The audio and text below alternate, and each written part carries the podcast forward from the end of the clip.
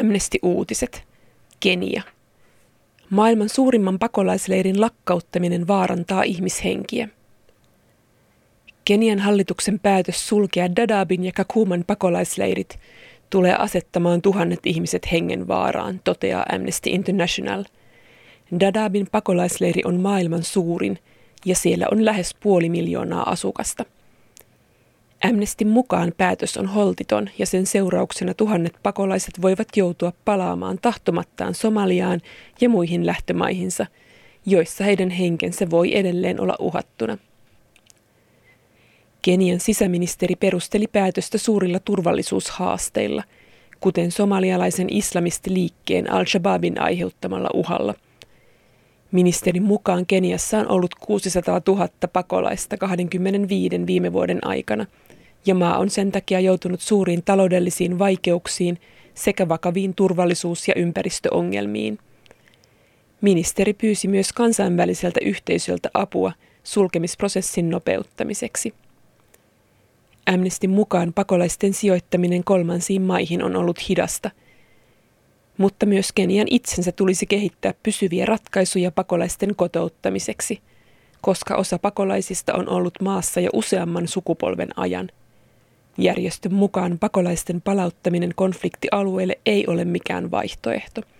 Se myös rikkoisi Kenian kansainvälisiä sitoumuksia.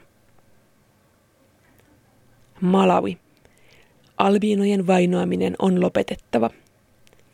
Amnesty vaatii, että Malawin hallituksen on välittömästi ryhdyttävä toimeen albiinojen rituaalimurhien lopettamiseksi. Malawissa on vastikään löydetty kahden albiinon silvotut ruumiit – Amnesty puuttui albiinojen vaikeaan tilanteeseen viimeksi maaliskuussa, mutta näkyvää parannusta ei ole tapahtunut. 30-vuotias albiino-nainen löytyi surmattuna 30. huhtikuuta.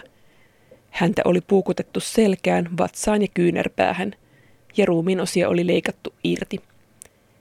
Teini-ikäisen albinismia sairastaneen malamilaispojan ruumis löydettiin naapurimaasta Mosambikista kädettömänä ja jalattomana – Amnestin edustajien mukaan julmat murhat muistuttavat, millaisessa vaarassa malavilaiset albinot elävät.